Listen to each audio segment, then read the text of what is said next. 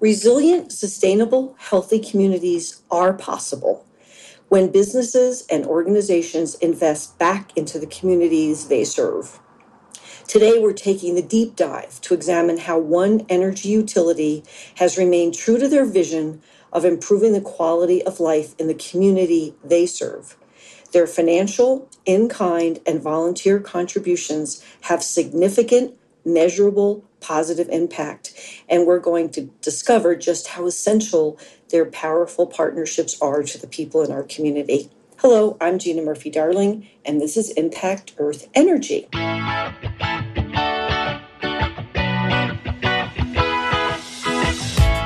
So, truth be told, I frequently struggle when I'm prepping for a show about how much or how little to share with everyone about our guests, because each guest has education and experience that never ceases to amaze me. And I say that sincerely. So when I was getting ready for this show, I decided I wanted to tell you quite a bit about our guest, Todd Dixon, because his journey is illustrative of why he is the perfect guest for this podcast. His journey to where he is today is quite impressive and highly relevant. So here we go. Todd graduated from the University of Arizona with a Bachelor of Architecture, which I find quite interesting, in nineteen ninety-two, followed by a law degree, not necessarily a perfect segue, in nineteen ninety-five. In nineteen ninety-eight, Todd joined T E P as a corporate counsel after three years in private practice. He has held several positions in the legal services department and has served as general counsel for Millennium Energy Holdings, a T E P affiliate that has overseen unregulated investments. Promoted to vice president and general counsel in two thousand eleven, Todd is currently senior vice president and general counsel with oversight responsibility for several functional areas. And it's really more than several. I would say quite a few functional areas, including legal services, corporate compliance, regulatory services, corporate communications, government relations, philanthropy, customer, resource planning, and wholesale marketing. And I was trying to think about what a hat would look like with all those titles on it. Um, Todd has also been a resident of Tucson for forty-five years, where he lives with his wife, Sarah, and two enthusiastic cattle dogs. Todd also currently serves on the board of Habitat for Humanity Tucson. So welcome, Todd. I hope that didn't embarrass you. And let's get ready to talk about business building community through diverse investments. Are you ready? I am ready, and thank you for that kind introduction. You know, it was just telling the truth. I read it and I'm like, I'm not going to cut any of this out. Quite a story, from a degree in architecture to wearing, I figured, I think I counted them like seven or eight hats at T E P. And I'm pretty excited. And the first part of this, I wanted to do a little bit different than what I normally do. And it's it's more like a Q and A, and I don't like that format. But I do want to just get all these points covered because I know a lot. So let's just start and see if you can pass all the quizzes I'm going to give you. I never I never put our guests on the spot, so don't worry. So okay. How much did T E P give to local charities in twenty twenty-one? So twenty twenty-one, we eclipsed the two million dollars mark uh, in donations to local charities, and that that impacted upwards of one hundred seventy-five different local charities. Uh, t- two thousand twenty-one was a little unique in that we had a, a bit of an elevated year in giving um, in response to the pandemic and, and some of the struggles that, that we're seeing in our community uh, related to the pandemic. But yeah, we're happy to say that that we eclipsed the two million dollars mark for twenty twenty-one. And I say, uh, that's like stupendous. And there was your sister company, Unisource Energy Services. They were chipping in too. How much did they chip in in twenty twenty-one? And I chipping in a lot. Yeah. So yeah, Unisource Energy Services is, is the parent for uh, two other utility companies that serve other areas of the state in uh, southern and uh, other locations in the state. And they gave and contributed, uh, again, over four hundred thousand dollars in twenty twenty-one. Okay. And I think this is another important one along the Q and A line, because it's something I asked when I first started partnering with T E P back in the dark ages. That's what it feels like. It's like a decade and a half ago. Is the money you give Do we pay for it, the customers? Does it impact our rates? That's a great question. And the, the answer is categorically no. So these these funds are shareholder funds. They they do not impact or increase rates in any way. Okay, that's that's like full stop, hard stop, bam. It doesn't come out of the customer, the consumer's pockets. And that's important. I mean, it really matters.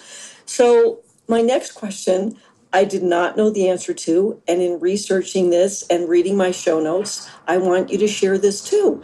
There is so much need out there, and I don't see it getting diminished in any way. So how do you decide where to give? Who decides? Who decides where when the need is so great? How do you decide the giving levels and where the focus areas are going to be? So T E P has, um, as you as you like, you know, a, a philanthropic department that that focuses on community involvement and, and philanthropic giving. And the department works with T E P leadership to uh, identify focus areas. So we revisit this with some frequency um, and, and seek to make, you know, philanthropic contributions and direct our volunteer efforts, you know, to those areas which which we think will will have, you know, the most impact. And it changes from time to time. Um, I, for example, our, our current focus is on four primary areas, and that's low-income community assistance, uh, environmental preservation, education, and one of our newer focus areas is is social equity, uh, diversity, inclusion, uh, and equity. So that's that's a, a big new focus for us, or uh, especially of late. And, you know, I have to comment because I do know quite a lot about what's going on over there. And you know that I know, and my listeners know that I know.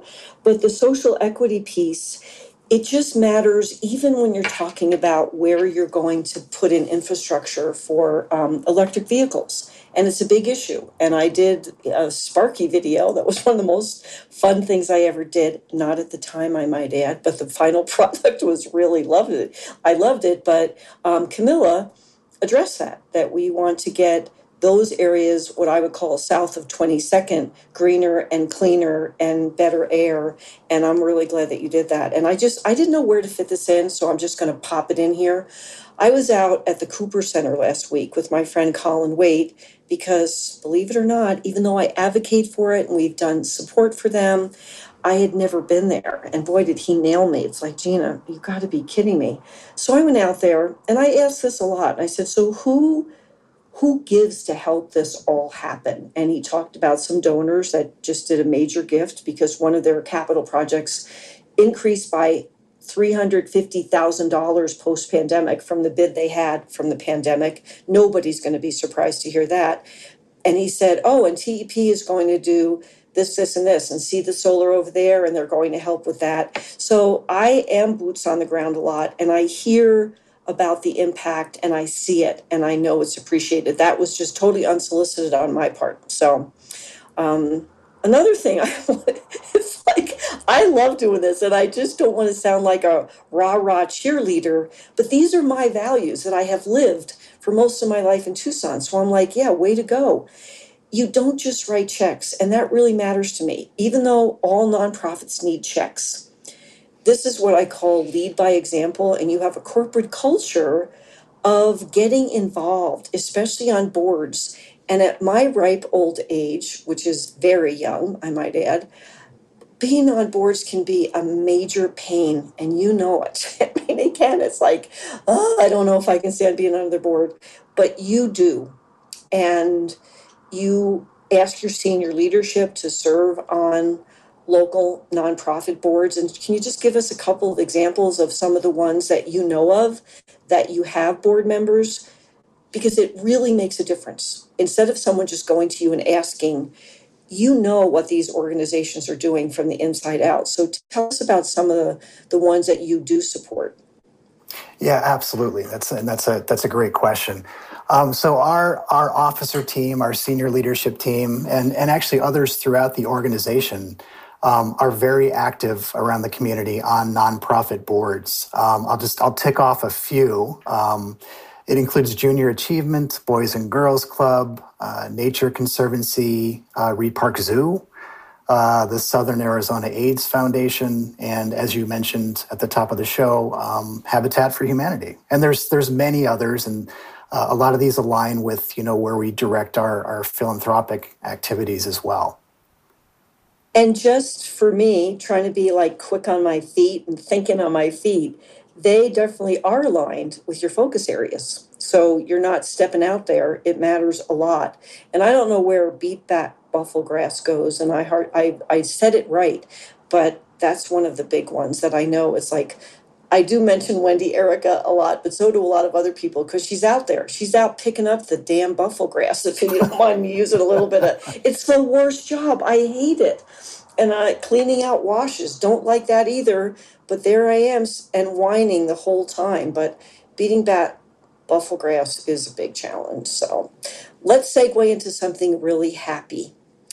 Um, I think it matters to use the word philanthropy.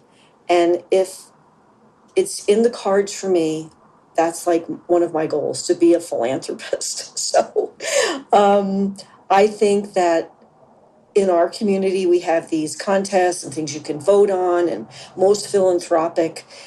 I don't know the answer to this. Where does T E P show up on the rankings? Do you get a lot of votes, or does the do the groups that rank philanthropic giving?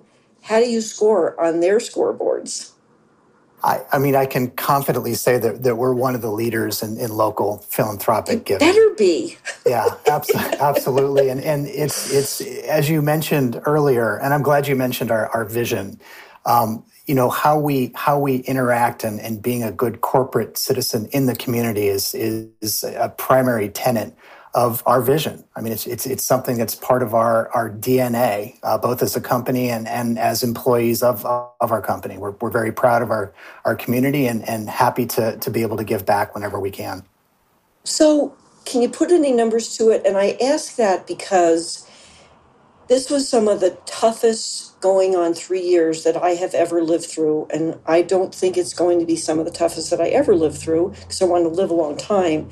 But it's there's some pretty serious challenges out there, especially as they relate to people's economic situation, to access to water and all of those things and paying for energy. So can you, do you have at the tip of your tongue some things that you can highlight of community support directly related to the pandemic?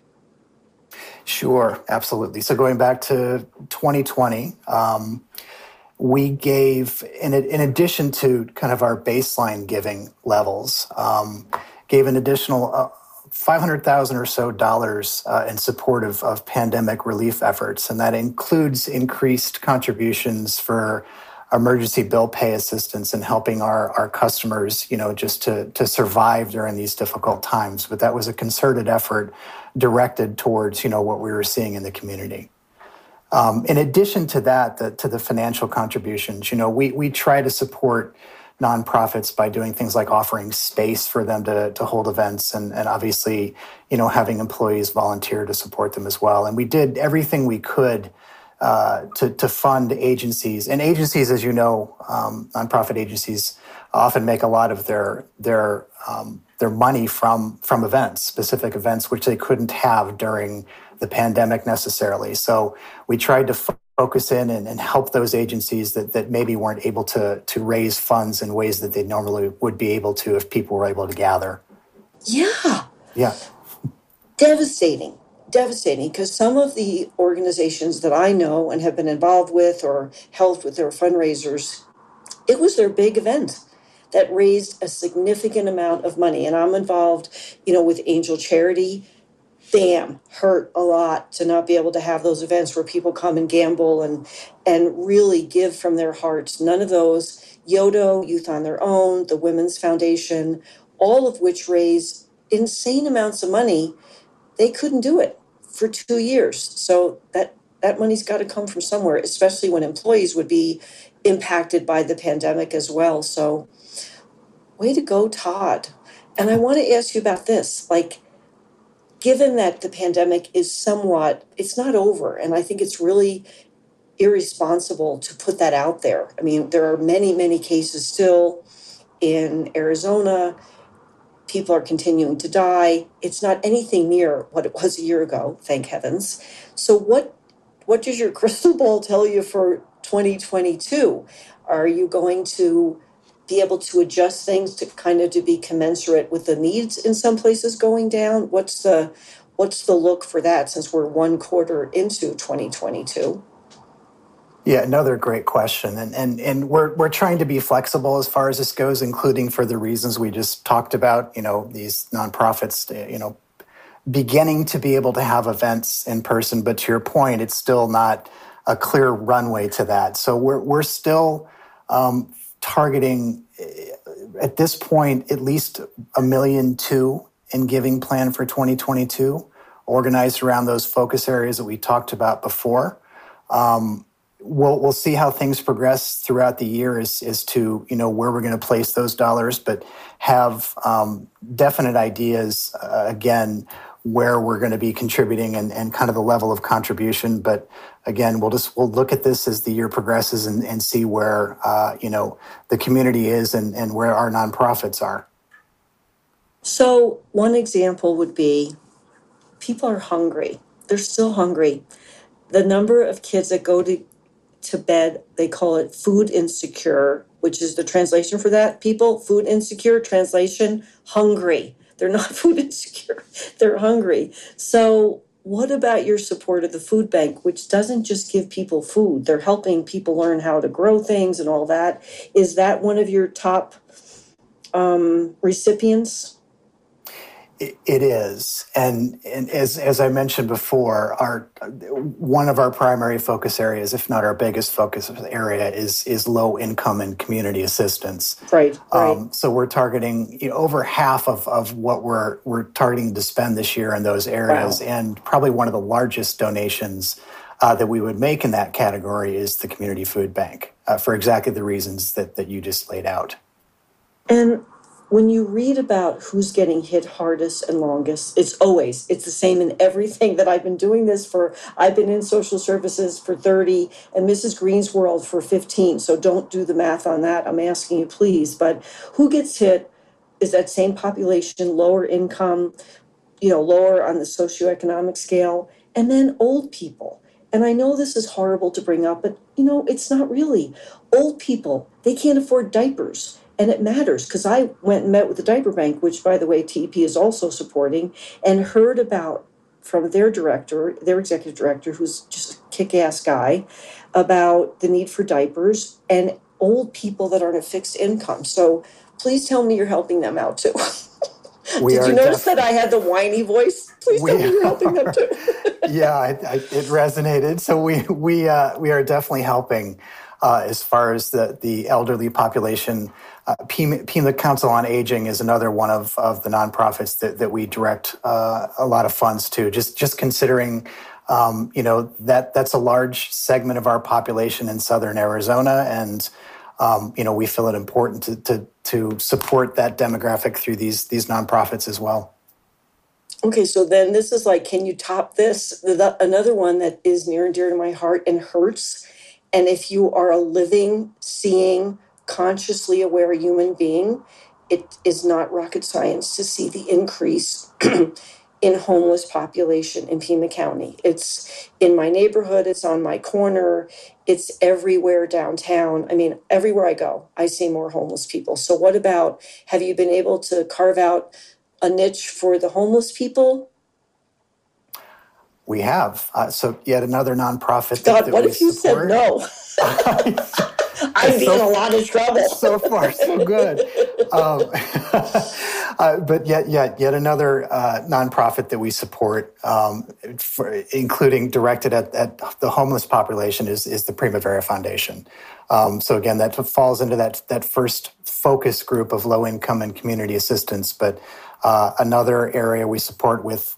Uh, for housing and job training and, and all the other great initiatives that, that Primavera, Primavera pursues. So this is last but not least, because it's it's kind of like playing from my playlist selfishly, because these are things that I look at. And of course, we are going to put you on the spot for the environment. Okay. And I already know there's a lot of good answers there because of because I get out there.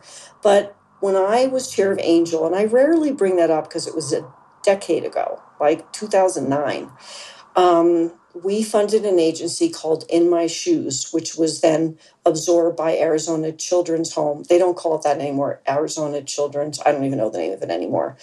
But the person that was the executive director at the time, Krista Drake, she was a foster child. And then she came to be the executive director of In My Shoes. I stay in touch with her. She's now got an amazing job at Raytheon. But she talked about foster children in a way that I never heard, and of course I will never forget. For example, she said, even if you have a wonderful, loving foster family, which she had that blessing, on Christmas Day, when you're with a foster family and they have other children, no matter what you do in your heart, you know you're the foster child. And it's tough and it's often overlooked. And do you help with that? That's a tough one, but do you? we we do. Um, so yet another nonprofit that, that we try to support is Gap Ministries, which uh, has a focus on many things, including foster care and, and foster family services. Um, but that's that's somewhere else that, that we feel it's, a, a again, a priority that, that we direct um, our assistance uh, as we can. So I'm going to just give away some of what I know, because if you ask anybody at T E P that's been on my show or that talks to me, we're talking about causes of the environment and sustainability. And I will be honest with you, two of my favorite, what would they call them, services, or one's a location that I was led to because of my partnership with T E P. One is the Raptor Protection Program. Talk about sparking joy in my heart, because who doesn't love to see a hawk in their backyard? And then the Wildlife Center. Like, I think it's weird that I take people out there. I think it's very weird, but I'm Missus Green, so they get over it. But it's the only rehab facility for injured animals in the region. And I know that you support them. And I know you support the Raptor Program. I don't think you support the Raptor Program. I think you are the Raptor Program. So those are two that I did a absolute unsolicited commercial for, because it makes me happy. I'm sure you can hear it in my voice. And have I used the Wildlife Center?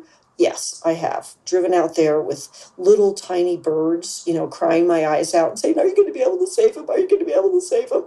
And then not wanting to know the answer all the time. So there's the Raptor Program, which gets a significant amount of money from you. And like I said, I know that because I've done a couple of shows.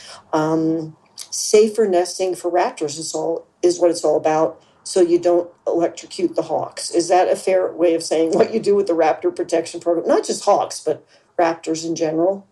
Yeah, that's that's that's a fair way of of, of explaining it at a high level. Yeah, absolutely. And and T E P has been involved in the Raptor Program with the University of Arizona for for over twenty years. Um, and and again, the focus is is tr- to try to protect these nesting raptor raptors that are in or around our facilities where there is, you know, a risk of of uh, contact or, or electrocution. But that's that's certainly been a focus of ours um, for a long, long time, and will continue to be so. And we continue to wholeheartedly support that program.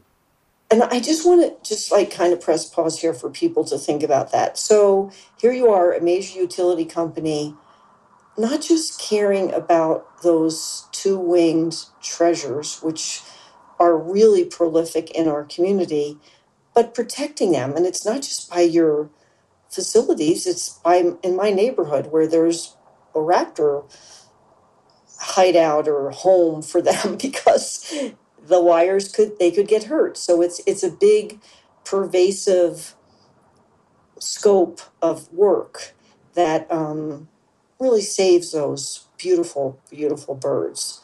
And another one I thought of, and it's because I did an interview, absolutely remember, is Friends of Saguaro National Park, which is a treasure and attracts hundreds of thousands of visitors from around the world every year because of our sacred saguaros. So what are you doing out there lately? So, yeah, I'm glad you mentioned that, too. That's that's another one of our nonprofits we support. Specifically, we support their pollinator gardens and rain recapture and harvesting efforts. Um, I think we've actually had uh, members of, of our executive team on their board as well, if I'm not mistaken. So that's been a, a, another uh, organization that, that's been uh, near and dear to our hearts.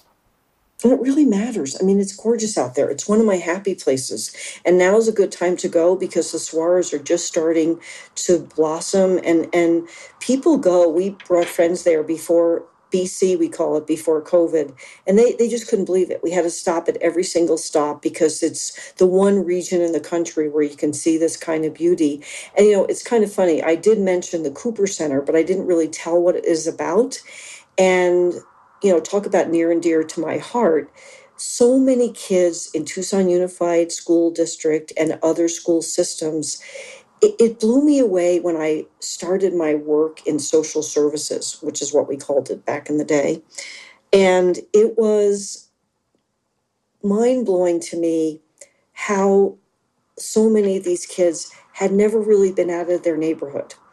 They weren't going to Saguaro East. They weren't going on overnight camping trips for all the obvious reasons, money and all of the challenges that being, you know, lower income bring to families. And I remember one program that we helped start, the parents didn't even know that they could go on the U of A campus. So there's a lot of cultural divides there.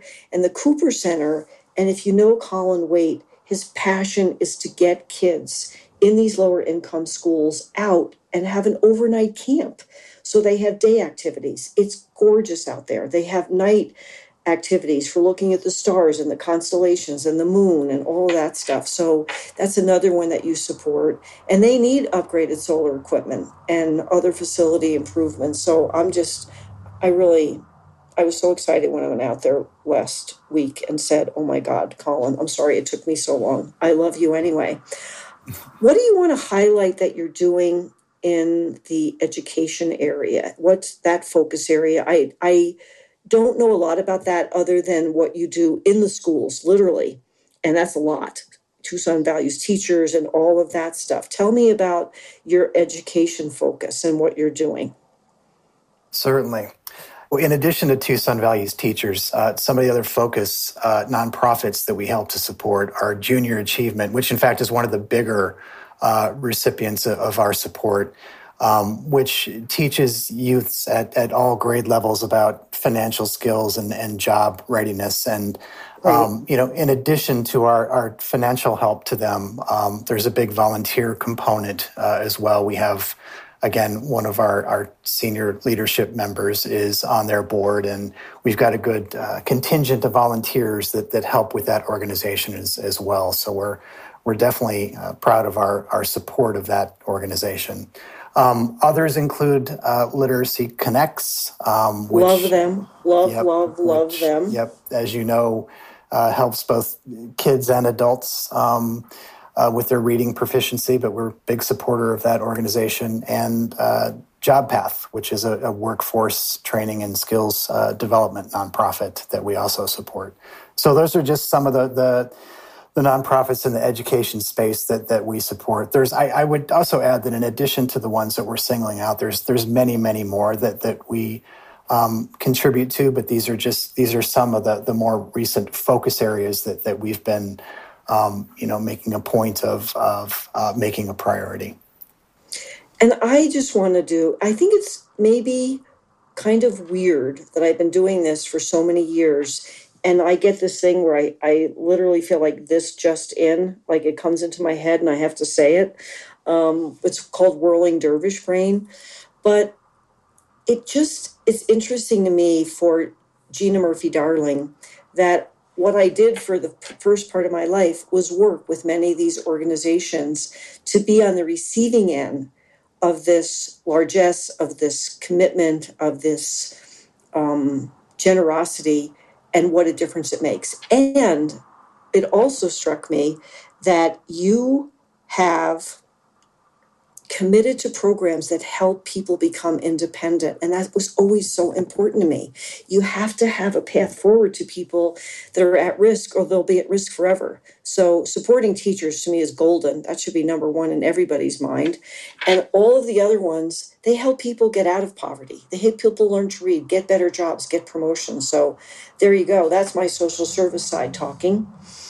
Now, what about how and when and what are you going to do? That's three questions, Todd, about the social equity issue. It's over talked about in some ways. It's critical in others. It should be top of mind for many, many people, because you can't really run out of good things to say about diversity, equity, and inclusion. So since it's a relatively new focus area for you, how's that working and what do you see as getting some support? Another great and timely question. So, yeah, even it, though it was four parts, I'm sorry. I'll see if I can tick them off one at a time. So, I, I in addressing the four-parter, I, I would start with um, this is, uh, you know, diversity, equity, and inclusion is is it's a focus internally of our organization as well. So, it's it's one of our our values to you know make sure we're being inclusive and everybody's got a, a seat at the table. So it's it's it's not something we just support externally. It's something that, right. that's embedded in our values. So so from that baseline, um, I mean, some of the, the organizations that, that we're starting to support through our philanthropic efforts um, include the, the Community Investment Corporation, which is one of our Yay! largest donations in this area. Yay, Danny, yay, Danny, yay. They're doing such good stuff. They certainly are, and and there there's a fund they have. It's it's uh, the Black Indigenous People, Indigenous, excuse me, and People of Color Fund, um, which I I'm, I'm sure you're familiar with it. But it's a fund for local entrepreneurs right. and startups and small businesses, and we've collaborated with others to to fund that to really support these these newer um, organizations uh, and just get them up and running. Which is you know it's it's it's. It's great to support that directed focus, and it's it's it's even more important now that we're we're kind of coming out of the pandemic. So very proud of that, of participating in that endeavor. I don't know, unless you're an entrepreneur, if you know what it's like to go to a big bank and get a loan. And my advice to people listening out there would be, good luck with that, because I was that small business, and thank goodness that we got an in with, it was Bank of Tucson at the time, not a big conglomerate. And it was still tough. And I'm I'm a white woman that had business experience, and it was still hard. So if you are, are a Black, Indigenous person of color, there's a lot of barriers to getting any money to help you start. And sometimes five thousand dollars can make the difference between success and failure. So, I mean, I, I love Danny Nee. I love everything about A T C. I mean, about community C I C, Community Investment Corporation. So kudos to you. And I did not know that you were one of the biggest investors in B I P O C. So there you go. There's stuff even Missus Green doesn't know. And what else did you want to highlight? I was just going to mention just a, a few others. Uh, Women's Foundation for Arizona, uh, which yep. which supports the career development for, for single moms and their kids uh, to help get them out of, of, of poverty. Um, uh, the L G B T Q Alliance Fund is a, is another uh, organization where we we direct our, our philanthropic efforts. Um, and yet another is is uh, Easter Seals and the Blake Foundation.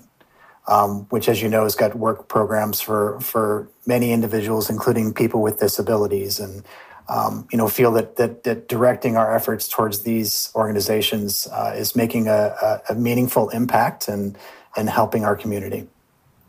And I'm going to add to that, sadly, in my opinion, this is just my opinion, the need for some of those at the end that you mentioned, like L G B T Q, the unfortunately, hate crimes are on the rise. Safe spaces are important. There's a lot of anger and frustration and pain out there. And I'm not laying blame, but there's a lot of people hurting. So that, to me, just puts a spotlight on the need for that. And people with disabilities. I mean, it's a it's a it's a brutal market in almost any arena out there. So um, That's all good, but now we're going to talk about something that I love. And you can, if you could see me, you'd see my face light up. I love Habitat for Humanity Tucson, and I don't just love them. I have my own hard hat with my name on it, and I have been out there. Uh, the first couple of years, I just felt like I all I could do was like give out donuts. And then I said, Gina, really? Wow, you can't paint, you can't Um, hammer some nails, which I did not like that part at all, but I could paint. So I've done it, and nothing makes you feel better. You feel so good about seeing your work and the results right away. So let's talk about, this is one of your, I would say, your, I don't know, it's maybe it's just me and my bias that I'm so prejudice when it comes to loving everything about an organization that says we give a hand up, not a hand out. How can you argue with that? So what are you doing with the existing partnership? I, great question. And I before I exp- explain that, I, the donut aspect of, of the, the builds is very important. So me, I go to Krispy Kreme and I act like I'm doing this noble service, but it's really very selfish because I never met a Krispy Kreme I didn't like. And one day some of the, because the Chapman Automotive Group, we've done many home builds with their Chapman Cares team. And one of the guys said, Gina, one of these years you have to stop just being the donut lady and paint or do something like that. So I got busted. I liked being the donut lady. So go ahead. What are you doing with um Habitat for Humanity Tucson? Absolutely. So so T E P has had a long-term relationship with Habitat. Um, we're just coming off a, a three-year commitment. I think it was fifty thousand dollars a year in philanthropic support that, that went to Habitat. Um, they participate in our, our residential new construction program where there's incentives that are given for new construction projects. And we're actually exploring a whole bunch of additional opportunities for T E P to partner directly with uh, Habitat through our various energy efficiency programs, uh, including shade trees. Um, Yay!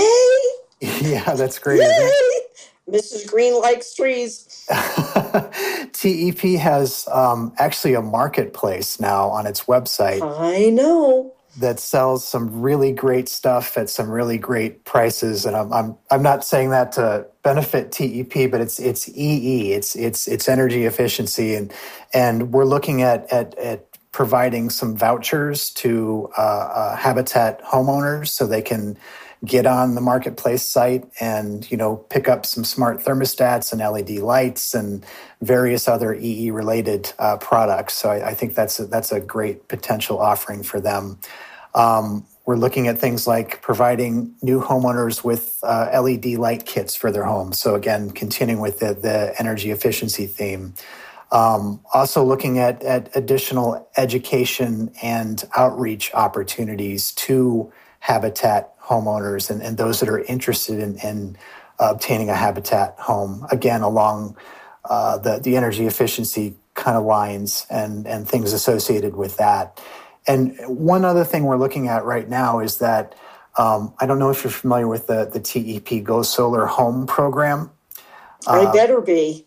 But it gives, it, it just the abridged version of it, it, it gives homeowners an opportunity to to really participate in uh, solar, effectively solar uh, ownership, as it were, without putting panels on their home. So, so the way the program works is that um, those that, that participate in it um, get effectively kind of dedicated power from one of our solar facilities. Wow! And wow. By participating, we we lock in their rate uh, for a ten-year period, um, and they're like, again, directed, it doesn't literally happen that the green electrons are flowing to their house, but that that segment of the facility is, is kind of dedicated to that customer through participation in this program.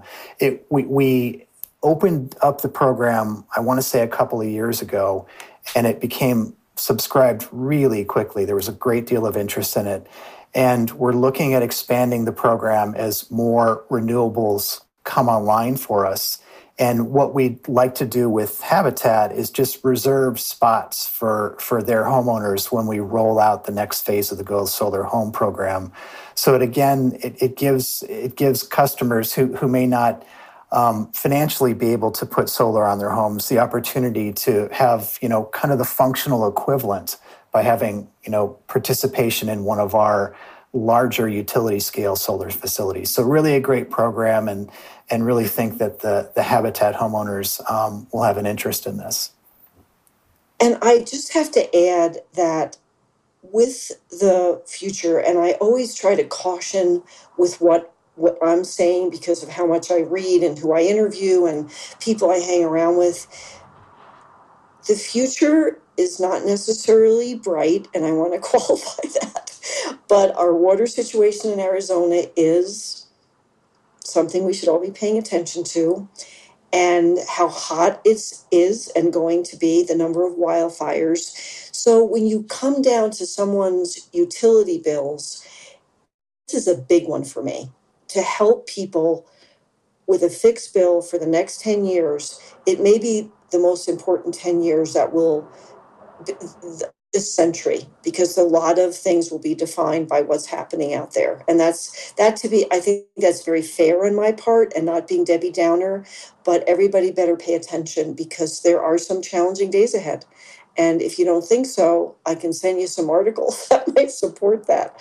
Um, there's been a lot of news lately. So we have to we have to step up. And the fact that you're doing that, to me, is illustrative of a vision that's really important for our lower income families that are just as much a part of a community as you and I are. So another favorite subject for me, and I have my own story that I want to tell after you tell your story, because the guest goes first, is I've been involved with nonprofits pretty much since I moved here over fifty years ago. So I moved when I was four. Ha, ha, ha. Um, I don't know how or if nonprofits could survive without volunteers. And I mean that. And when you talk about Habitat, I know those people that work at Habistore. They are working there. The people that volunteer for the home bills, that are there and that volunteer to help the new homeowners, they couldn't do what they do if they had to pay all those volunteers. And I think that is not an exaggeration at all.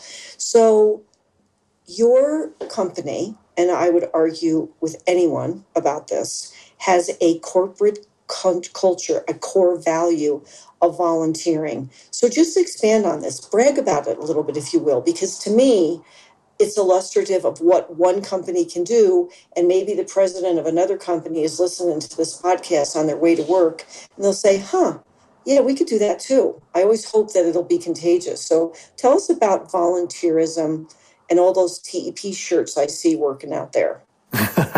Absolutely. Yeah, this is, I would also describe this as being part of, of T E P's D N A. It, it's, I agree. It's something. I agree. And, and I've been, I've been with T E P for coming up on twenty-four years, and it's, it's been that way consistently since the very beginning. And I can tell you that, that, you know, when we, when we get new folks that are interested in working for T E P, it's, it's one of the things that they point out Um, right. that really stands out for us, uh, and we're proud of it, and, and are, are proud to tout it. Um, but we've so yeah, we've got internal teams. Uh, a, a, one team, I should say, a community action team that's made up of employees from across the organization. I mean, every single discipline you can think of, um, who direct our, our volunteer efforts. Um, They decide how we can support our, our employees through volunteerism. Um, and it, it, another important note here is that uh, we don't pay our employees to volunteer. It, it's the, it, it, like I said, it's just such a part of, of the makeup of our company and our employees. They contribute, you know, their own time. We support certainly support the initiatives and support the volunteerism, um, but but they contribute their time to the, the causes closest to their heart. Um, and, and one thing I would add is that in twenty twenty-one, again, this is during a pandemic, uh, we logged over ten thousand hours of volunteer time oh across God, our employee population. I had population. no idea. Like, yeah, and oh that, my gosh. which is which is remarkable. Again, during a pandemic, considering the limitations that that you know we and, and nonprofits faced, and, and others that need support faced. So very proud of that number, and um, you know we just we we just we will continue to to support our volunteerism, and and uh, like I said, it's near and dear to the heart of our employees. Um, so in addition to supporting the community itself, as I mentioned before, uh, it, it really our, our internal support of volunteerism really helps us promote employee engagement and, and retention. And um, I think it's it's noticed internally and appreciated internally. And like I said, helps us to bring good people into the company that that you know share the same value that we do of, of the importance of volunteerism. And I have to add that I know this also because at Chapman Cares, we did a, we called it Pick a Pooch Day, adopt a pet, and help them find forever homes. I know you help the four-leggeds too, because in times of pandemic, when budgets are tight, people give their pets up because it's either feed my kid or feed my dog. And that's literally the truth. You help with the pet parade. Who wouldn't? Um, and that, that matters. It's just like they, even when in, in the war and all of these things, when you see, you forget that horses need to be evacuated and dogs are left and cats are left behind in these really challenging times. So hats off to you for that. So can I add mine now? Yeah, yeah. Okay, so a couple of weeks ago, the first ever Tucson Zero Waste event was held. And it was hard work. And I mean that. We made it a recycling event. It was the first, which means everybody on the committee was really nervous because are there going to be tons of people? Is nobody going to show up? Is it going to be somewhere in between? So Alyssa Gutierrez and her team stepped up, seven volunteers, which is exactly what we needed. It was really weird because we were hoping to get more. And as it turned out, we didn't need more. So it was the perfect amount. And I have to tell you this, it was hilarious because, um, oh my God, Alicia, right? Uh, one of the interns who's on the Ecos team, she was assigned to T P D because they were collecting meds. And we got thousands of pills. It blew me away, like thousands, big bags of pills. And she was working with the with the policemen. And one of them came up to me at the end. He said, I don't know who her boss is, but we'd like to steal her away and have her come work with us. And regardless, she should get a raise. I mean, she was so tickled pink. She worked like a dog. That was one of the busiest drop-offs. So I saw it, and there were seven T E P shirts. It was hot. It was not glorified work. We're schlepping stuff out of people's cars and giving them to the right um, agencies that participated. So I'm not just talking, you know, I'm I'm talking from my heart when I talk about this because I saw it. It was so much fun. We had a blast and it was a wildly successful and we did it on a shoestring. So we'll be back next year and need more volunteers. I guarantee it. Um, one last topic for me, and again, it's a, I have a really extensive nonprofit background, which helps add my heart to this conversation. In-kind contributions, which so many grants, you have to put in the number. What was the value of in-kind contributions, and what did they look like?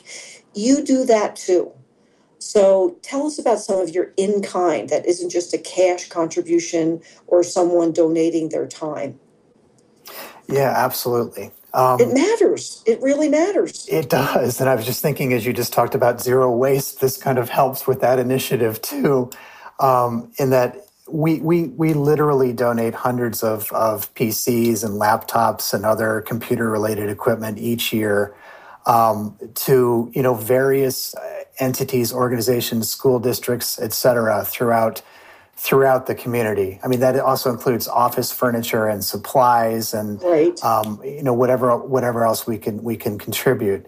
In addition to that, we also donate things like printing services to other nonprofits like the, the Boys and Girls Clubs to help them save on costs. So we have, you know, in addition to everything else we've we've talked about today, we've got a, a, a robust in-kind contribution program where, again, we try to support the community however we can. Um, through these types of, of donations. And I would say if you don't own a business, and especially like me, a small business, when that light goes on on my big, beautiful printer that I'm going to have to replace a cartridge, it's like, oh, no, please, no, not one more cartridge. They're really expensive. And when you do the amount of printing that someone like Boys and Girls Club does, it's a significant contribution. If you can do printing for them, that's big. So what did you just sit there saying, gosh, I hope Gina asked me this and she didn't. Is there anything that pops up that I didn't cover that you'd like to share before I share my deep thoughts about this interview? I, you know, I, you, you, I think you hit all the high points. I, I would recommend that that if if folks are interested in, you know, what we're doing on the, the philanthropic front and volunteer front and, and want to look and, and see if, if maybe there's some opportunities for their organization, you know, visit our, our webpage. We've got uh, the, the T E P dot com. Um, uh, quite a bit of, of, of the webpage uh, is, is devoted to talking about, you know, these types of opportunities, and can certainly provide more information on, on some of the things I talked about today. So if you're seeking additional information, that's definitely a good, that's definitely a good place to start. And it's a great, easy website to navigate as a, as a consumer and as someone that I'm down there doing research. It's really easy to find stuff. The search bar is great. It's one of my favorite tools. So I put a lot of thought into my last words on this. And, and I think you can tell from the, the context of the interview that it's a perfect stew for me, having a nonprofit background, been serving on boards. Now, this is definitely my swan song as my walk to get people engaged in preserving this great planet of ours. I really have some words that I want to share, and it may be a bold assertion on my part, but I'm good with that. I don't really care. um, so what I'm going to say is, if every company in Pima County, large and small, it doesn't matter how big or how small, everything in between, fostered and supported and committed to a culture of giving back like T E P, it would be transformative for this community, and I really believe that. Many, if not most of those that I mentioned, aren't able to contribute on the scale of T E P. Every single company in our city could do something, and many of them do. Let's be honest. Many philanthropic organizations exist in our city. So in the aftermath of what I hope is the last big surge of COVID nineteen, the stories still abound. The ripple effect and the devastating impact on the lives of so many people continues. The pain and the suffering continue, and T E P recognized that early on and increased their commitment in almost every way these past two years. And I'm going to say this, and Dan can't, uh, Todd can't say anything. If it gets bad again, there's no doubt in my mind people are going to turn to T E P and they'll stay up to the plate. So I can say from the bottom of my very green heart that the way I see it, I value those contributions. And I'm proud that Missus Green's World has been a partner of this company for many years, because we certainly know the need will not go away. But what will happen is that the lives that will be touched, positive changes will happen. And yes, even buffalo grass will be beaten back. I had to throw that in. I hate that whole deal um, because this one, very, very large, vital company keeps showing up and saying yes. So Todd Dixon, thank you for showing up today and for your leading by example, because you are on the board of Habitat. I think that's correct. Yep. And my final thanks is always the same. It's you, our listeners, because without you, there would be no us. So go forth and volunteer. Todd, I loved it. The time flew. It was like, oh my goodness, here we are, closing up. So if you have any last words, it's all yours, Mister Dixon. Well, I just want to thank you for, for your kind words and, and for the opportunity to, to speak with you today. And uh, just say that I'm I'm fortunate to work for a, a company that's that's got uh, both the desire and, and the means to, to support the community the way we do. But, but uh, yeah. Thank you very much. Keep on doing what you're doing. Thanks, everybody.